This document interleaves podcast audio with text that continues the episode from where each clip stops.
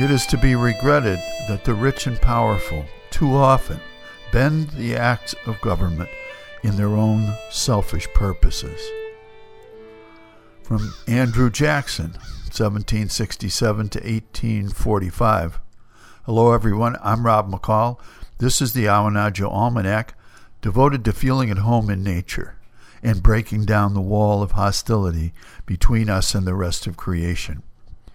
This almanac is for December 8th to 15th, 2017, um, and it's the last quarter of the cold moon. We have some natural events. Going out to the woodshed after dark the other night, I heard two tardy Canada geese overhead honking their way southward under a full moon, and I honked a farewell back to them. The next day, friends came by for tea and apple crisp to say goodbye before they headed south too. Part of the last wave of migration for the season, with snow in the weather forecast. And there is a solidarity among those who winter over here in Maine. After mid October, when most of the seasonal visitors have gone, members of this hardy tribe catch up with each other at the store and at the post office, sharing news and plans for spending the cold season right here in place. How we winterize the house, whether or not to buy a generator this year, who will do the plowing, and the like.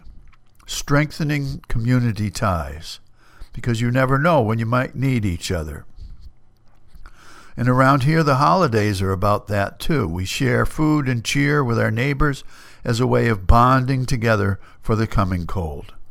We give warm sweaters, socks, scarves, and mittens. And a couple of weeks ago, I was going through the pack basket where I keep extra winter socks and found 25 pairs of intelligent wool socks from the holidays past. These would make good gifts for this year. Here's a field and forest report. Yes, many species head south for winter, but many winter over right here with the rest of us. Though none of them throw wassail parties, as far as we know, they all have their ways of surviving.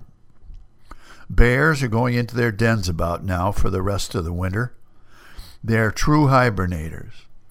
But squirrels, skunks, mice, porcupines, raccoons, fisher cats, pine martens, otters, and beavers remain active like us through the winter months, reducing activity when the weather gets colder or when binge watching Downton Abbey. Most six leggeds overwinter as eggs or larvae, but not ladybugs, the Coccinellidae species, which gather by the hundreds as adults in the fall to keep each other warm, and many will survive until spring. Cluster flies Pollenia rudis, have a similar strategy, seeking out nooks and crannies in your house to hide for the cold months, but becoming active during warm spells, though they do not reproduce indoors, which is a comfort.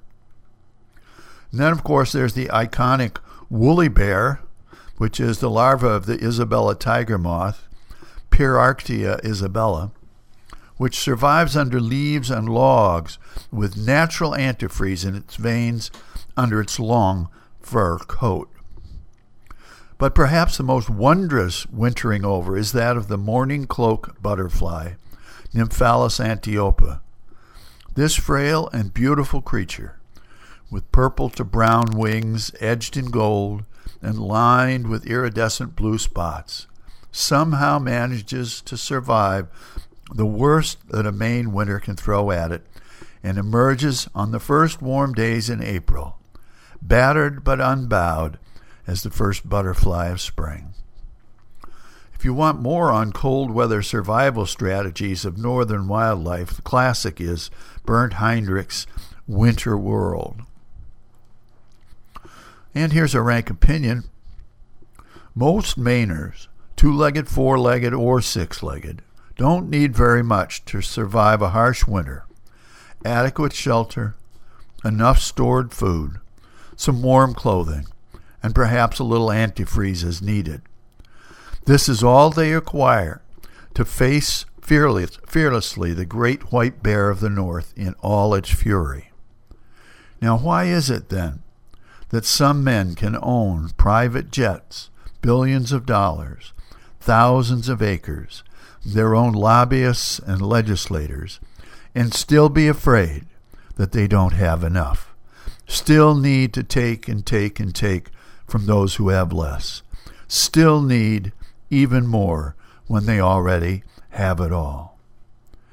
It is the sickness of an empty soul. And now it's the season of giving. For the love of Jesus, give it away. And finally, here are a couple of seed pods for you to carry around. The first from the Roman essayist Plutarch, 47 to 126 AD. The imbalance between rich and poor is the most fatal ailment of all republics. And from Alexander Pope, the English essayist, 1688 to 1744. But Satan now is wiser than before and tempts by making rich, not making poor.